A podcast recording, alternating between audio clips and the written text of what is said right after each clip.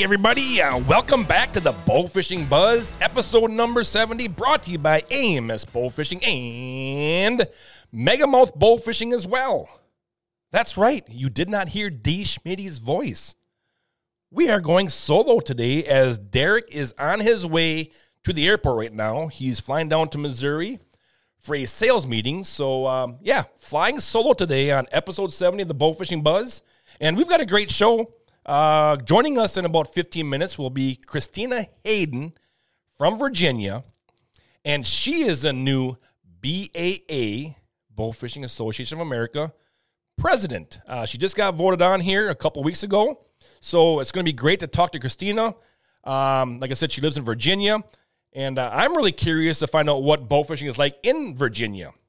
Um, and they're also going to be discussing some of the issues and hot topics that are up right now in the bowfishing world. Um, you know, what some of our goals are and stuff like that. So, yeah, it's going to be a great show. For those of you that aren't going to be seeing the YouTube podcast, I've got my buddy here, uh, Mr. Carpala Joe, joining us here. We've got the same uh, AMS sweatshirt on here. And uh, you're taking the place for D. Schmitty today. So, thanks for joining us here on the Bowfishing Buzz. hey, I tell you what, um, I am so happy and glad that I enjoy the outdoors. Um, the other day, I was sitting in my tree stand last Saturday morning and um, get out there in the dark. And of course, the sun comes up, and just watching the whole fall woods come to life is simply amazing. Um, same goes for bow fishing. You all can relate to this. You're on the water, uh, you're getting ready for that nighttime bow fishing adventure. And some of the sunsets that we see are just spectacular. The colors of the sun bouncing off the clouds, uh, the silhouette of the wood line on the tree, uh, you know, uh, the, the tree line in the woods reflecting off the water. And uh, just spectacular. Um, last night I was sitting in my tree stand after work and uh, here now in central Wisconsin, we had a lot of leaves that have fallen, and um, it's it's pretty noisy in the woods right now. It's like walking on a bag of potato chips. And I was sitting up in my stand, and um, around a little before six o'clock, I could hear the distinct sounds of a deer, you know, coming my way there. And um, I grabbed my bow, and um, I could see a flicker of a tail, and then the deer came up from the underbrush there, and I was like, "Whoa, that's a pretty nice buck." Wasn't expecting that. Um, grabbed my binocs and I put the binocs on them, and um, really nice eight point, just a really beautiful rack. A um, little bit wider than the ears, and um, he came walking behind me. And one thing that was kind of cool is we don't get a lot of uh, dark chocolate antlers here uh, in this area for some reason. And I noticed that right away that his, he had kind of that darkish antler look on him, which is really cool. And um, he came walking on the side of me uh, and went in some thicker brush and uh, was rubbing his antlers up on some brush there and pawing at the ground. And uh, he did that about three times, walking through there and then eating some acorns here and there. And then he actually offered me a 24 yard broadside, not a twig in the way, uh, shot and um, just a really neat looking deer. And it was tempting. It was very tempting, I'll tell you that. Um, but eventually, I just hung my bow back up and watched him with the binocs and took a little video of him, and then he just slowly walked away and disappeared. Um, but what a cool thing! And I, and as I'm sitting there, I'm thinking, man, I feel lucky to just have seen that. And I was thinking about somebody that never gets a chance to see that. And and how lucky we are that we enjoy the outdoors. We love the outdoors. And uh, for somebody that doesn't get a chance to see that, I feel sorry for them.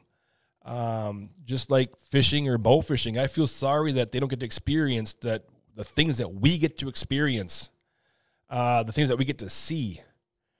You know, um, I can't imagine living in a big city. For one, I never will. but I can't imagine growing up and living in a big city and the trees that I see are are planted along a sidewalk. Um, the park is really the only place that you get to go see a big old red oak or a white oak or a pine tree or a pond, you know, or see ducks. I can't imagine that's where where, where you see that stuff at. Um, I feel sorry for the people that just don't get a chance to enjoy the outdoors like we do because it truly is amazing. And um, yeah, I just like I said, I was sitting in the tree stand and enjoyed that uh, beautiful sunrise last Saturday morning and watching the woods come alive. And then of course you sit in the afternoons and you and the sun sets and you see those amazing colors again. And um, just to witness all that stuff, like I said, if you're not coming out of the woods or getting done bow fishing and and and you're not happy, then you need to change it because the outdoors should make you happy and feel alive and love the things that you're seeing. Um, the outdoors is free.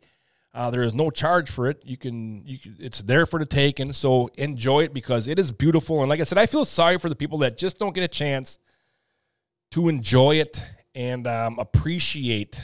And I, and I bet you that if you took one of those people from the cities that does not hunt, that does not fish, they don't like it. I bet you if I would love to take somebody out and have them sit next to me in a tree stand. Ride along with me in the bow fishing boat.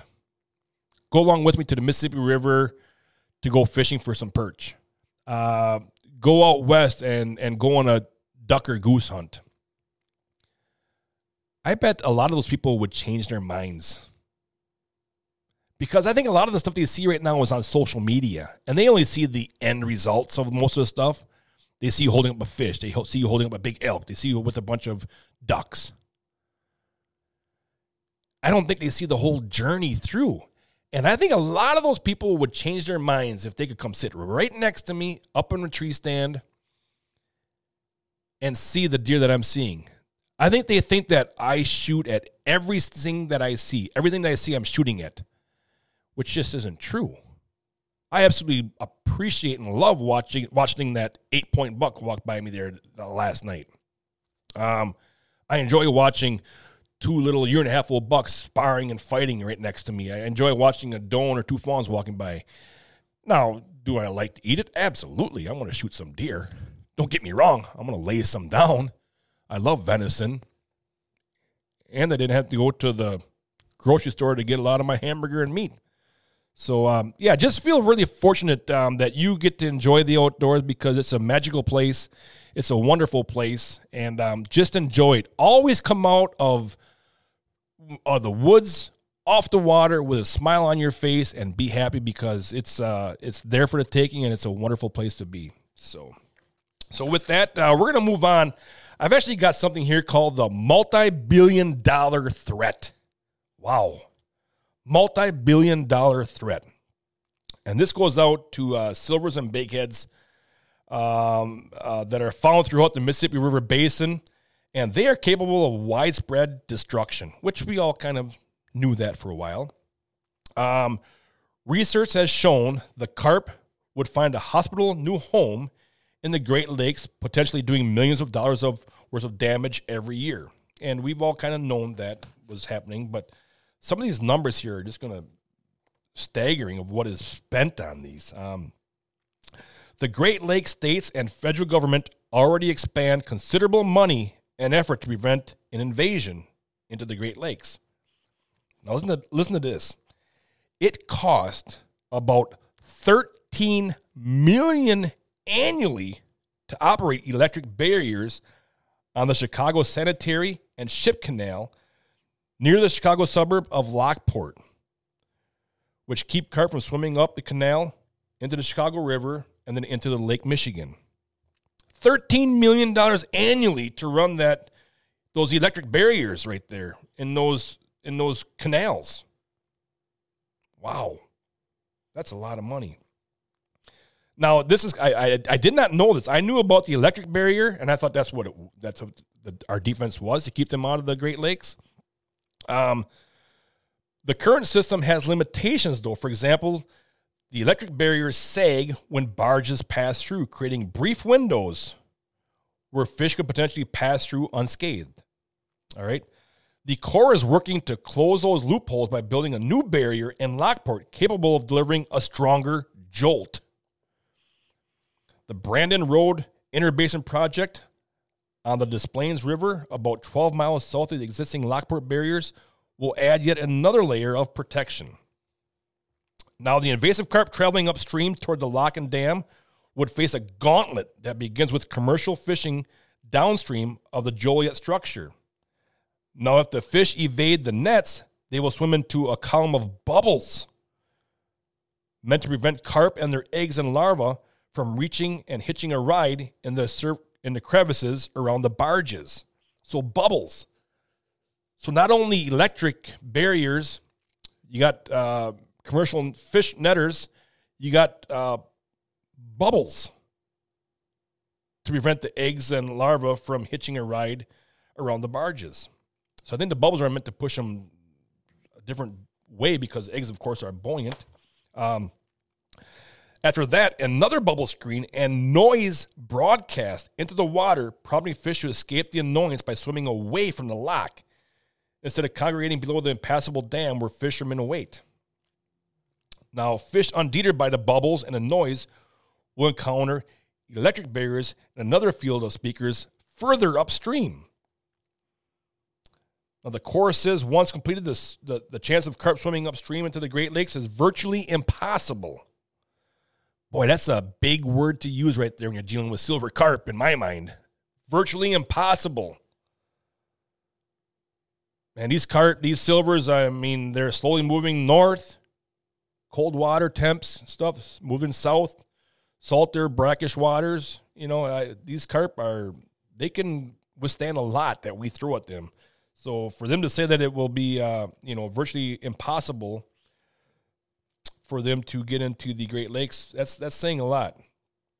Um, now they're adding some more barriers that will be complete in 2030 at the earliest. Now they say it will be an expensive undertaking building these barriers, coming in at 858 million dollars and six to eight years of construction time. $858 million to keep silvers out of the Great Lakes. And $13 million annually to run what's there right now. Not, not, I'm sure there's going to be more money adding more electric barriers going to be costing more annually to run those. That's just crazy.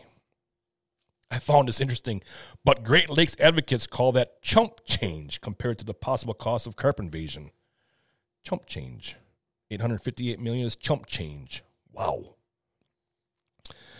What I do find interesting though is um, so you're, you're doing all this, spending all this money and investing all these barriers to keep the the carp, uh, the silvers out of uh, Lake Michigan. But what about the rest of the Mississippi River Basin and the Mississippi River itself? Shouldn't they be looking at that? Um, hmm. Just something to think about, and just something that I wanted to share with you because I thought it was, I thought it was pretty interesting um, what's being spent um, to keep the silvers out of the Great Lakes. Um, virtually impossible. That's hard. That's a big word to say when you're dealing with silver carp. And um, $858 million chump change compared to the possible cost of a carp invasion. Wow. All right. So uh, I think it's time for some BAA records. We've got a bunch of them, and uh, we got some youth records, which is awesome. So awesome to always see. How about Ava McCoy on her North Carolina youth record Stingray weighing 59.5 pounds? Then we move on to Zane Sherrado on his North Dakota youth record Common Carp weighing 14.5 pounds. Then we've got Xander Childs on his Louisiana BAA youth and youth world record Silver Carp weighing 38.4 pounds. Way to go. Very cool. Then we've got Paisley Polasek on her Kentucky youth record silver carp weighing 29 pounds.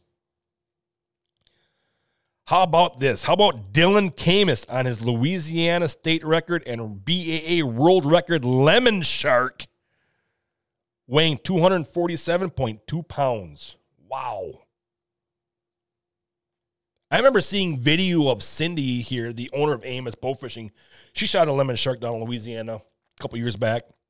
And I remember seeing footage of that shark. When she shot that shark, that shark went like from a slow swim to like 50 miles an hour alongside the boat and then back out in a heartbeat. So uh, I can't imagine what Dylan. I bet you he was pretty pumped up, uh, and the old adrenaline was pumping on that. So really cool. Way to go, Dylan. How about Jason Newhouse on his Pennsylvania BAA state record river carp sucker, weighing five pounds? And then we've got Jackson Newhouse on his BAA Pennsylvania Pennsylvania youth record river carp sucker weighing four pounds really cool. So we've got a father son going out and shooting two Pennsylvania BA state records on the same night, same type of fish, carp sucker, river carp suckers. Really cool. Really cool. And then we're going to round it up with uh, Valkyrie Rank on her BAA Pennsylvania youth record channel catfish weighing 14.5 pounds. Congratulations to the most recent BAA record holders. Great job. Way to get out there and way to get it done. Bow fishing. Awesome deal. So we're going to give uh, uh, Christina a call here right after this break. Why I Bowfish. Hunting fish with a bow, nonstop action, never slow. By day, by night, great shots, great fights. With family, with friends, trash talk never ends. And kids, they love it. If they miss, think nothing of it. By foot, by boat, by board or canoe. How you do it is up to you. Aim low, shoot fast. Watch your shadow, watch the grass. Shoot carp, rays or gar. Shoot 'em close, shoot 'em far. Stout arrow, barb tip. Retrieve a reel, let it rip. Bow fishing, give it a shot. And welcome back to the Bowfishing Buzz, episode number 70, brought to you by AMS Bowfishing and Megamouth Bowfishing, as D. Schmidt would always say. So let's give uh, Christina a call here. Let's give Christina a call. New BAA president. Hello. Hey, Christina, this is Matthew from the Bowfishing Buzz. How are you doing today? I'm good. How are you? We are doing great. I can't complain. It's uh, October here in central Wisconsin. The leaves are changing. Uh, sitting in a tree stand, um, doing some bow fishing work on the boat, getting ready for next year. So everything's great here. What about Virginia? It is finally starting to cool off a little bit. It's been about in the 60s. Bow season has also started. Uh, the nice. bow fishing is still going pretty good. Uh, we just had one of our final tournaments up here with okay. the youth involved. Nice. And uh, just getting ready for fall and winter time. Very cool. Are, are the leaves changing out there as well, Christina? Uh, a little bit, not too much okay. yet. Not All too right. much yet. Got you, got you. So for our listeners and myself, um, you want to give us a little background on yourself, uh, some of the hobbies, where you live, and stuff like that? Sure. So I live in Southern Virginia on Lake Gaston. We're right up on the border of North Carolina. I've lived here for about six years with my husband. Uh, my hobbies outside of obviously bow fishing, right. we like to hunt, to, you know, hunting together, being outdoors. Uh, I have a 15 year old daughter, so she keeps me busy. Very I um am currently in school, finished to work on my degree in special education, so that takes up a lot of my. Free time. Um, hobbies, we just got a dog, so spending time with him and just getting out on the water as much as possible in the summer.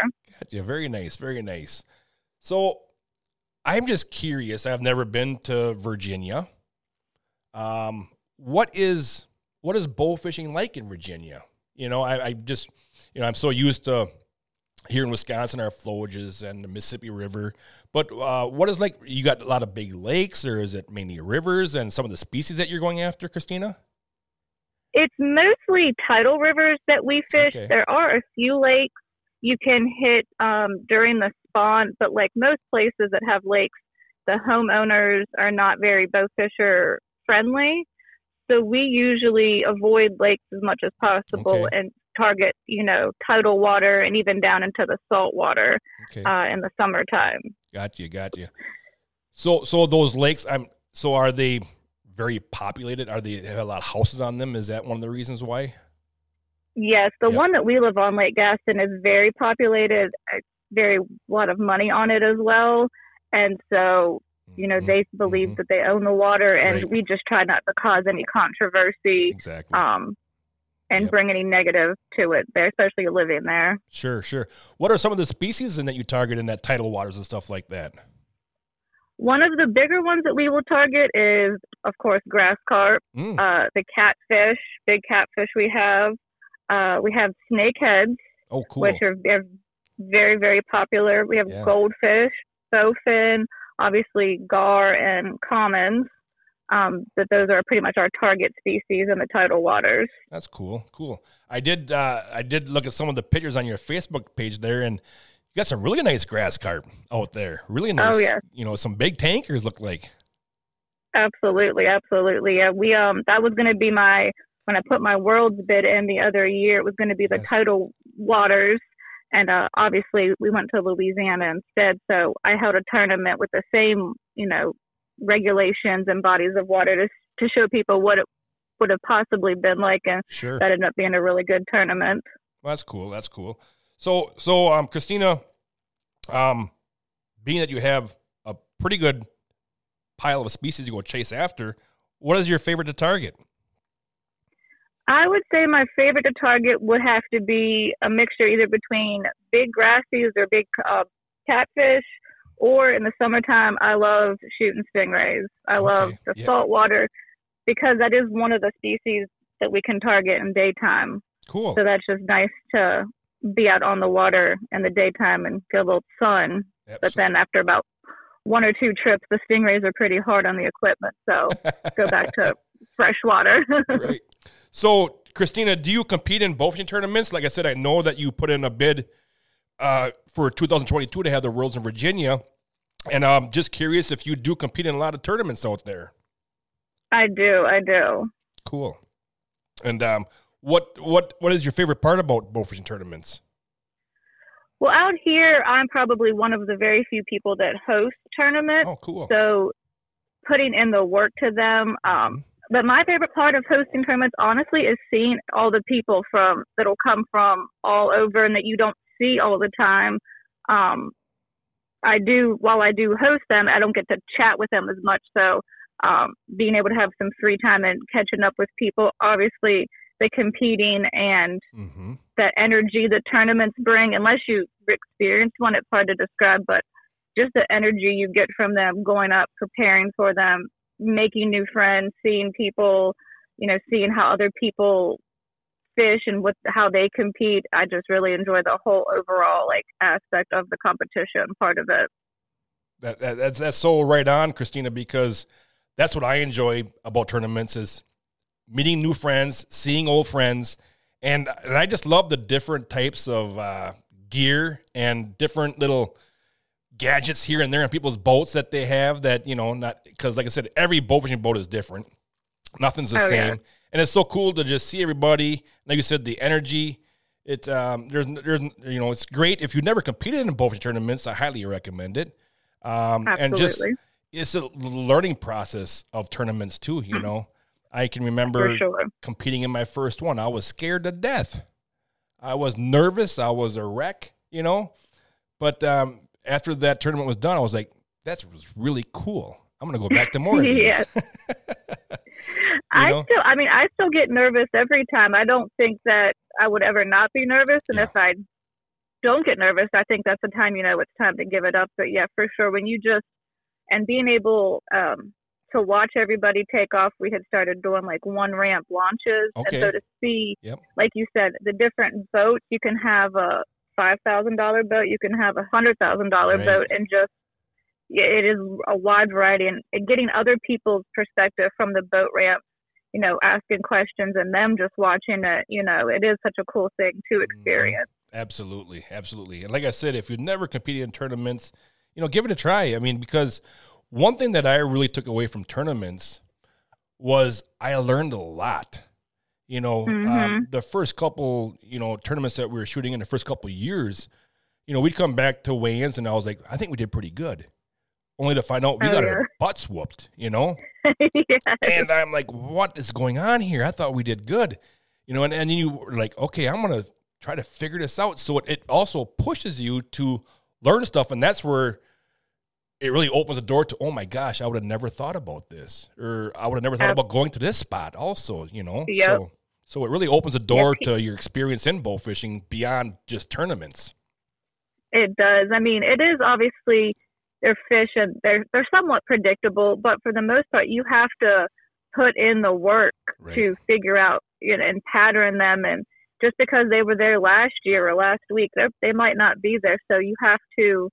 Sometimes you get lucky and don't scout, and the fish are there, and other times you Mhm. can scout for hundreds of miles and not, still not find anything. So that always makes you have to keep reinventing what you're doing and how you're approaching things. hmm Right on, for sure.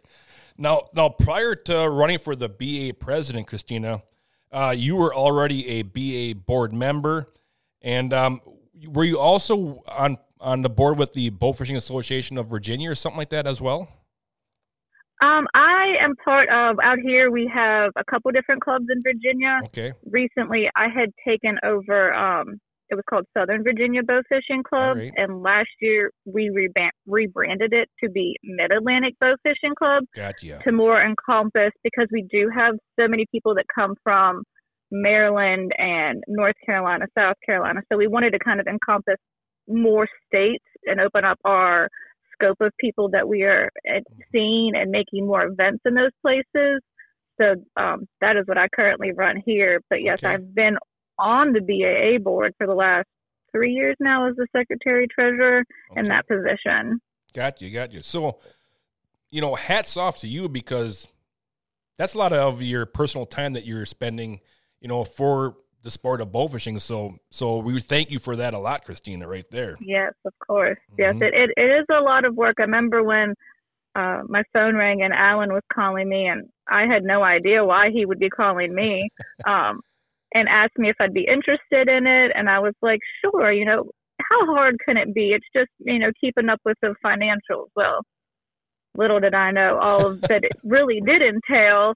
Um, but they have been awesome at, you know, getting things to be run so smoothly and the work that it, it does take a lot of work and personal time and um my husband can attest to that he's very Sure. patient and and gracious with all the time that i spend doing it but once we've gotten into a flow with things it pretty much can manage itself obviously the busiest times are voting and preparing for worlds which isn't all year necessarily but Mhm. it still does take quite some time Right, right.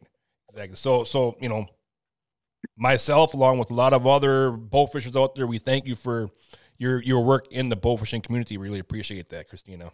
of course of course So, so I'm going to back up here a little bit. Um, I always love this question because I think it's a really cool question, and um, it really a lot of different tales in this here. So, I want to know how did you get started in bow fishing, um, and and who was the one that kind of took you out the first time and got you out there bow fishing? Uh, well, I did not grow up in a hunting or fishing family. Okay. So I didn't start. I was I was dating somebody, and he bow fished and hunted, and I was like, "What do you mean bow fishing? I've I've never heard of this." And so I tagged along for a few times, and you know, watching them stand on the front of the boat. You know, obviously the boat's moving, everything's moving, and then they're shooting into the water. I was like, "There's no way. I don't. This is not possible." like, I'm so confused. And then I kept watching. I was like, okay, I think I want to try it. And I remember first time it was just not, it did not go well. And then um, finally, I remember first fish I ever shot was a long nose gar. It was a little dink fish, but I just remember hitting it and watching my arrow go crazy. I was like, okay. I was like, that's not so bad. I can do this. And it has stuck since then for sure. cool. I remember telling my parents what I was doing, and my mom was like, "What? I don't understand. You don't like to be dirty or outdoors." Really, I was like, "Well, I'm changing. This is, I, and I'm obsessed with it." that, that's really cool. Um, I think it's really cool of how you started it out by saying that you know your family really wasn't into the outdoors and hunting and stuff like that there, because I was Yep. just talking about that in the intro of you know how how lucky we are to be able to enjoy the outdoors. Like I was sitting in my tree stand every morning and just watching the sunrise come up and the woods coming to life, you know, and just seeing all Oh, yeah. that. And you know, I'm, you can attest to this. I'm sure out in Virginia, you know, when you're getting ready to go out on a night of water, and the the some of the sunsets are just spectacular. The colors and the clouds are just beautiful. And um, you know, a lot of people don't get to see that and witness that, and I feel kind of bad for the people that live in the big cities that they can't see that type of stuff. Yes, I agree. I mean, I well, I can't even tell you how many sunset or even the best nights are when you have the sunset and the sunrise pictures from like your Right. whole adventure out. Yes. Um, you know, we've seen different, you know, aquatic. We've seen dolphins swimming Oh, wow. sometimes. Just the, just the stuff that you can see and experience. Yeah, it is definitely. Um, I'm thankful to have gotten involved in it and be able to experience it because Right. it has brought some of the best memories for sure. Exactly, exactly. So you're out there. You're you're you're part of the Mid Atlantic um, Bow Fishing Association. Uh, you're hosting tournaments. You're the secretary for the BAA. Now you wanted to become the BA president. Put a, a bid in for that. What made you want to do that? I guess I just figured I had enough free time. No, um, the, after um, our spring meeting when we were out in Memphis, a couple of people had said, "How would you feel about you know us putting a nomination for you to become the president?" I was like, "Absolutely not. I've barely got my feet wet as being in this position. You know, maybe in a couple years, yeah, yeah, yeah." Mm-hmm. and so then last year, you know, Pete said he was wanted was interested, and so I said, okay, well, I'll stay on the board another year, and maybe with a different board, you know, I can get a real good variety of how things have been run, and um, I just it just felt like the right move for me. Sure. You know, I I kind of don't want to say it's something I wanted to check off, but it is kind kind of was like a goal. Like, okay, let me see if I can do this. And Justin Cook and I have been talking because obviously he won the bid for World, Mm-hmm. and he was like, you know what, I'm just gonna, re- you know, take my nomination down. You can have it. We and I was like, absolutely not. I said, you know, I didn't have to be voted into the position I'm in now, and I don't want this one to be handed to me. I want to either win it or not win it. Mm-hmm. You know, whatever happens, happens. Uh, if it's meant to be, I'll do it and I'll stay on. And if not, I'll stay on as secretary and we'll keep rolling. Sure. And he was like, I understand. So, you know, there wasn't a lot of the ugly, sometimes campaigning that um, previous elections have brought, and Mhm. the eyes on it have seemed to not be so much. There's so much uh, attention on the association right Sure. now. Mm-hmm. Um, and so trying to figure out because we have had very limited bids for worlds and not a lot of interest in running for member, you know, office Right. positions and going to try to work on see, you know, what's going on with that and get my feet wet in this president position now. Cool, cool. So you know that's a. I, I'm just curious. Are you still part of the uh, Mid Atlantic then, also, or did you kind of give those jobs to somebody else? I am still uh, involved in that. We have kind of set up a board with that over the, you know, towards the end of the summer. Okay. a couple people came to me and said, "Hey, I think we need to get a board going." And some people, how official do we want to make this? And to me, it's a fine line between making it super official and I still want to have fun with it. Right. You know, it was kind of getting to the point where I wasn't enjoying myself. It was becoming a lot of nitpicky stuff with some people. Um, and the, the people that came forth and said, we, you know, we kind of all agreed, hey, let's set up some people that are in charge. Um, but I still kind of will be the head of that, which thankfully also kind of runs itself, and there's not the quite as large as the BAA. So, Sure. um, and I have a good set of guys that want to help me with that, and so I think we're going to keep running that as well. Well, good. We wish you the best of luck with that as well. Very cool. Thank you. So um, now that you are the BA president, um, what changes, if any, would you see happen within the BAA? Got any plans moving wanna- forward? uh, I have a few plans moving forward. Okay. Nothing too too major. Sure. Like I said, I want to reach out and see why there has been the lower interest in worlds. Um, Mhm. Justin and I kind of bounced ideas of doing some sort of, you know, drawings for people that are state reps who can get the most people signed up so we can increase our paid membership. Um, how do we do that better? Right, If we have uh, a state rep, you know, if I have two state reps in Virginia and they each get 10 people to sign up, that's 20 people for one state. I want to see Mhm. more states better represented because when things do happen, there's nobody there, and it's hard for everybody in office to come to all of those meetings in different states. So if we Right. can get a good set of, okay, I know there's problems in Oklahoma. Hey, we have a hundred paid members in Oklahoma that are going to show up and show up to this meeting. That'll show them, hey, we are serious, we are professional, and we know what we're doing here. Right, right. And, and that's another reason as it's important to have, you know, as many BAA members as we can because it shows that hey, this is a large group that are dedicated to this sport. You know, instead of just going there with a group of you know 50 members. Um, that's why it's really Right. important for people to join the BA to go and, and fight some of these battles that are happening in different states right now. Um, because Absolutely. it's going to affect all of us, you know. So we need that that fight for us in that bow fishing world as well.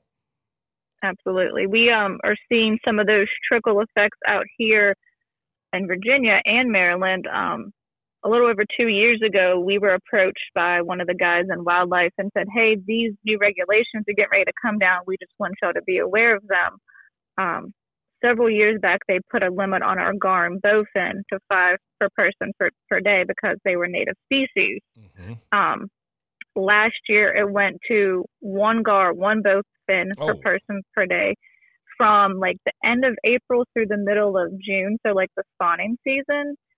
And we said, hey, why are y'all doing this? You know, five was a huge cut. You know, five was the first limit that had been put, and people had kind of taken that and been okay with it, you know. Mm-hmm. Um, but the one is just seems very crazy. and They just they had no data to back it up. Sure.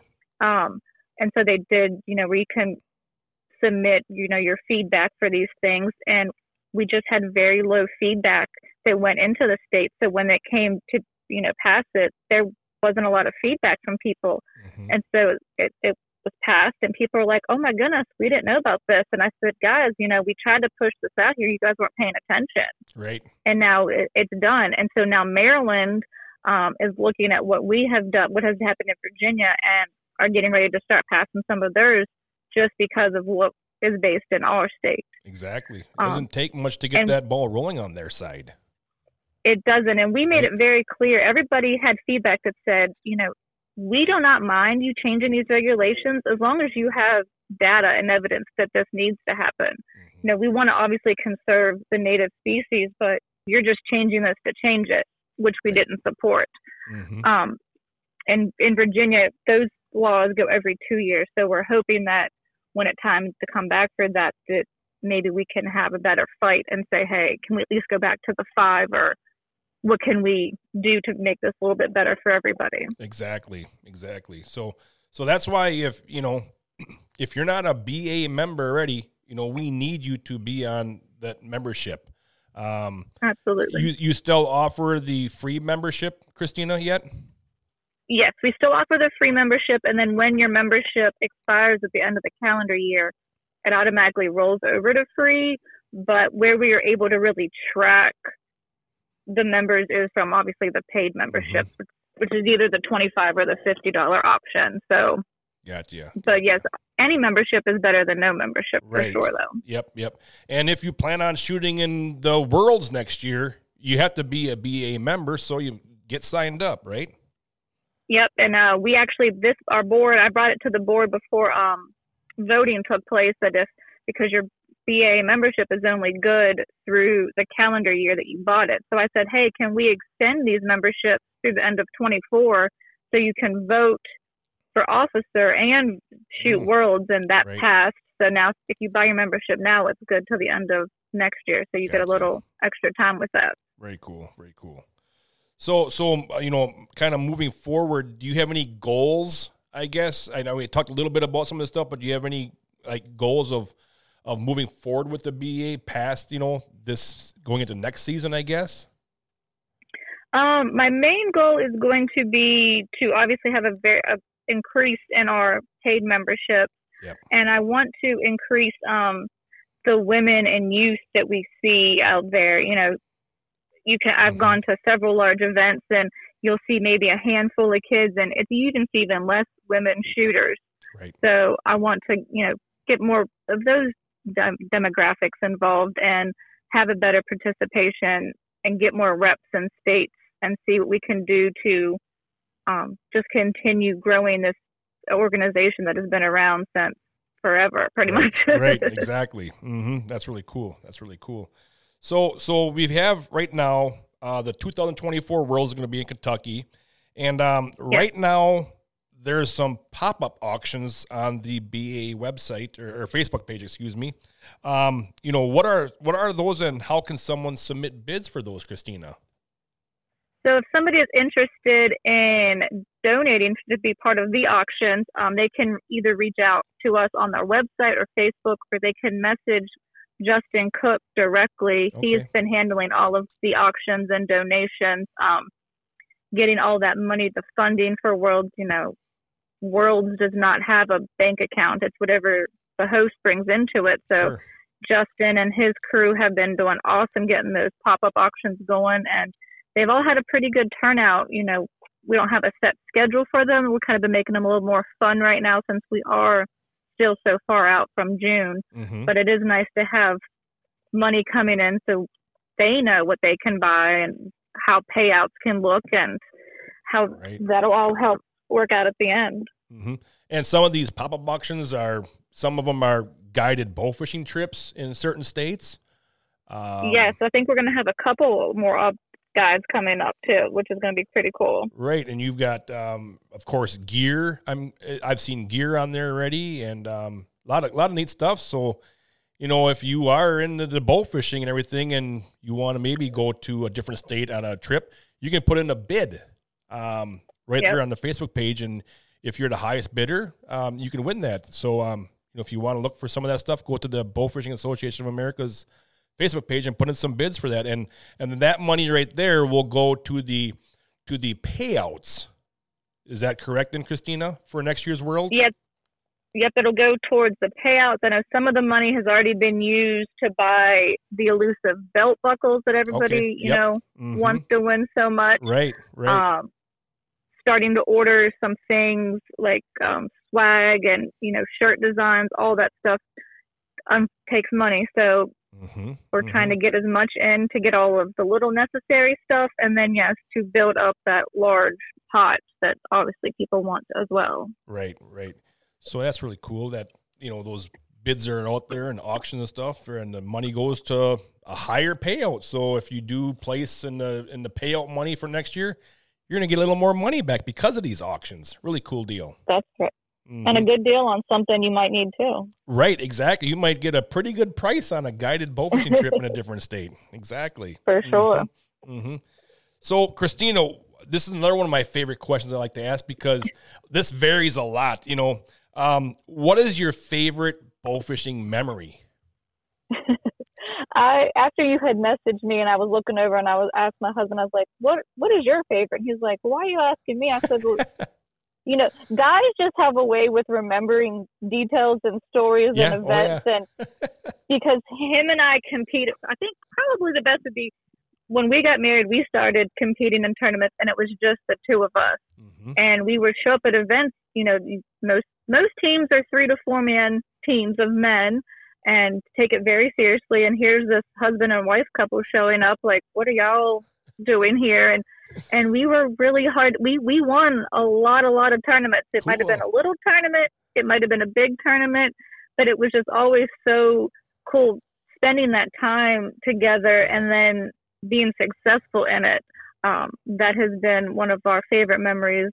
Um, going to Louisiana the other year, um, shooting World for my first time, experiencing Louisiana. That is a whole other world in itself mm-hmm. from Virginia for sure.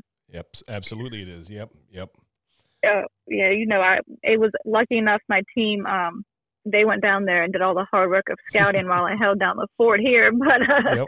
uh went down there and I was able to shoot one of my first gator gar and nice. one lady's big fish there, so that was a pretty awesome experience. Heck yeah. Um, the traveling you know, there's been so many make shooting records winning tournaments, but really it's just been experiencing it with close friends and, and traveling mm-hmm. and seeing different things that you know you can explain to people and show pictures, but it's really you know unless you're there, right?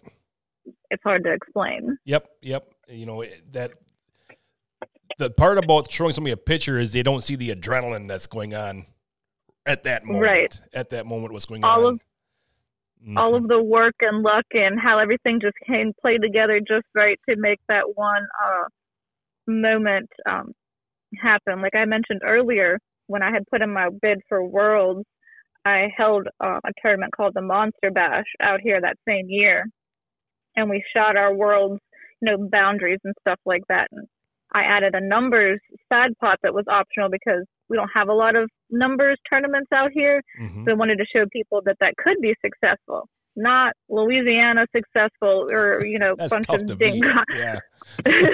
but still could be still could be a good time. Right. Um, and we ended up winning that in a Big Ten with uh, all grass carp and 475 pounds. Oh, and wow. people were like, they were like, "There's no way," and I was just tried to. I was like, "We tried to tell y'all it was a good. This was good out here. You know, we have a lot of big fish." Yeah. Um, and so that was my whole point was I just wanted people's eyes to be opened up to what the East Coast does have Right. to offer because you don't hear about it a lot. You know, you might hear South Carolina, Georgia, Florida, but not so much Virginia. Mhm. Um, Mhm. so that has been awesome experience.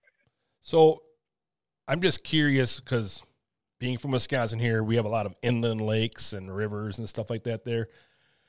When you say tidal waters and stuff like that there, is it large bays that come in inland that you're you're both fishing on? Like for example, the grass carp and stuff. I'm just curious of where these I mean, are they in brackish waters of grassies and stuff? They are in um, like freshwater rivers. Okay. Right. um, more, which is the closer you get, obviously, to the ocean, it becomes brackish. okay. Um, we will sometimes we'll have we'll see grass carp towards the more brackish part of it, but for the most part, they are more Okay, gotcha. inland, middle of the state type rivers. All right, because that's what I was wondering. How far, like into the brackish water, do these mainly freshwater fish venture? You know. Well, we have shot stingrays and we've shot gar and bowfin in the same stretch of Hmm. water. Wow. So it was it's crazy to see, and even snakeheads have been getting more into the brackish, salty water. So that um we call that the super slam when you can shoot snakeheads and stingrays in the same day, which are kind of right. both Right. bucket list fish for a lot of Yeah. people Absolutely. um, Mhm. because of how the stingrays will come up to spawn and the snakeheads have adapted and going more into the brackish water. That's really crazy. That's really crazy. And and you know you see that down uh, in Louisiana as well. Like last year in Worlds, they shot a, a ton of silvers down there, and it's just Yes. So weird for me to think about those fish being in a little bit of a, you know, I'm not sure if they were in brackish water or not, but it just seems so weird that those fish traveled that far down south already. It's just crazy because, um, you know, it- you see an invasive species like that, and I think they can adapt so well to Yes. different environments like here in the midwest you know you get it gets cold in the wintertime but yet they're still Right. moving on up this way slowly but surely they keep moving on up. And down south they just keep slowly moving down south and spreading more and more. So i think that in the long run i think a lot of these invasive fish will adapt even more to some of the brackish waters and there could be even more issues you know? I I agree because you will be surprised where people will have sometimes will shoot, you know, like you said, the invasive species, and you're like, this is super salty water. Like it's border, it's pretty much more salt water than even brackish, Hmm. and they're just thriving down there. wow So it's definitely um, you can be down there shooting for one species, and oh my goodness, why is there a carp down here and Right. we're shooting snakeheads Yeah. or stingrays? You're like, what is this common doing? he is lost. Wow, that is crazy. Now I've been to uh, to Delaware uh, bow fishing stingrays. Um, I'm assuming that you have the same stingrays. You got the cow nose and the southerns and Atlantics and stuff like that. Uh, any other species that um, are of, of, of rays that are in your area down there? Uh, not in Virginia. We do not have those beautiful butterfly rays Okay. like Delaware has. Yep, yep. That is definitely on my bucket list uh, Mhm. trip for sure. mhm. Um, we mostly will target the southern Atlantics and cownose. okay. Um, they come up in, in numbers. Usually, um, I like to call it the summer holidays. So from Memorial Day to Labor Day, Mhm. they're they are pretty far upriver. It's crazy to me how far up rivers they will come Hmm. um, to migrate for the summertime and, and to spawn. Yeah, and it's it's. I, I I've always said I'd like to try this on a bighead, like on the Ohio River, is to tag one. Mm, yes, and, and to see where that thing goes throughout the whole year. Because yes, that would be so interesting. I think it would be amazing. I can't believe that nobody, and maybe they do. That I just never saw the results from it. But you know, because I love I love bigheads. I love shooting bigheads, and uh, a lot of tournaments were targeting bigheads in tournaments, and they're the most darn stubborn fish you ever wanted to scout.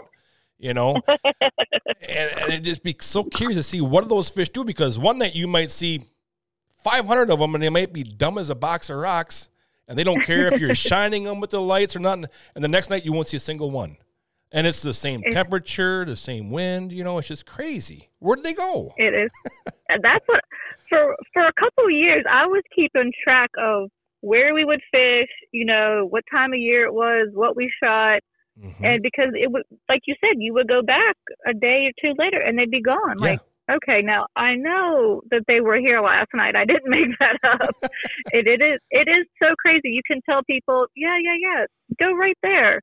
right Nothing, hmm and then you go back and they're all right there. exactly and i've talked to a lot of people that say you know oh you should go out here and shoot them there's so many of them out here they they really They're think that there. invasive fish and like a carp and stuff, they think that they're dumb. They're really not dumb. They're pretty smart. You know, they're not They- dumb fish. you're exactly right. I mean, we could be out on the lake, you know, riding around in the daytime, and fishermen will be like, "Oh my goodness, there's all these gar, you know, sunning, or, or there's all these carp spawning. You guys should come back here." And Mhm. so we're, oh yeah, go home, get the gear, come back that night, and not a fish to be found. Yep. Yep. Like Everybody thinks you it's were so literally. easy. you were just there in daytime, you know, spawning and, and sunning, and now I come back a couple hours later, and it's just nobody. Right. It's crazy. It's crazy.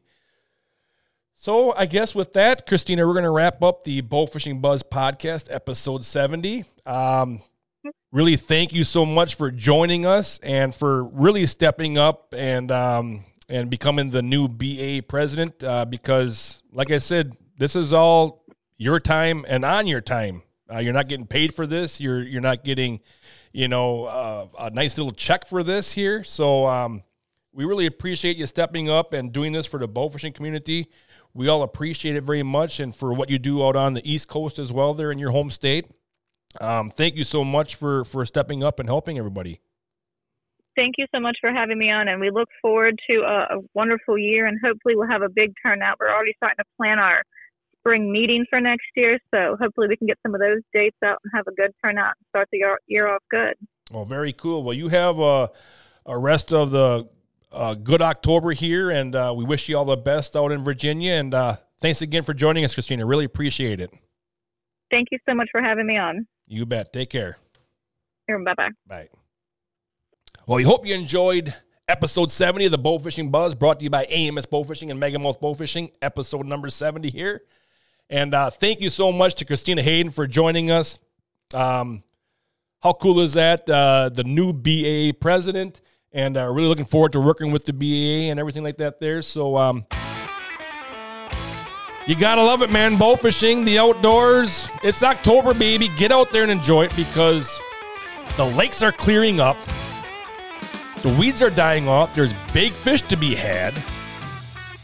Um, I just saw a post on Facebook here of a couple buddies that I know were down in the Mississippi River, and they pounded some giants.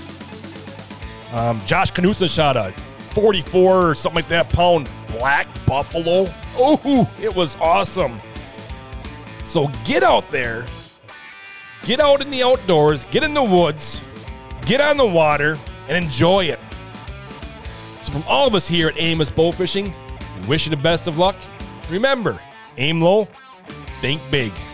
See you next time, folks.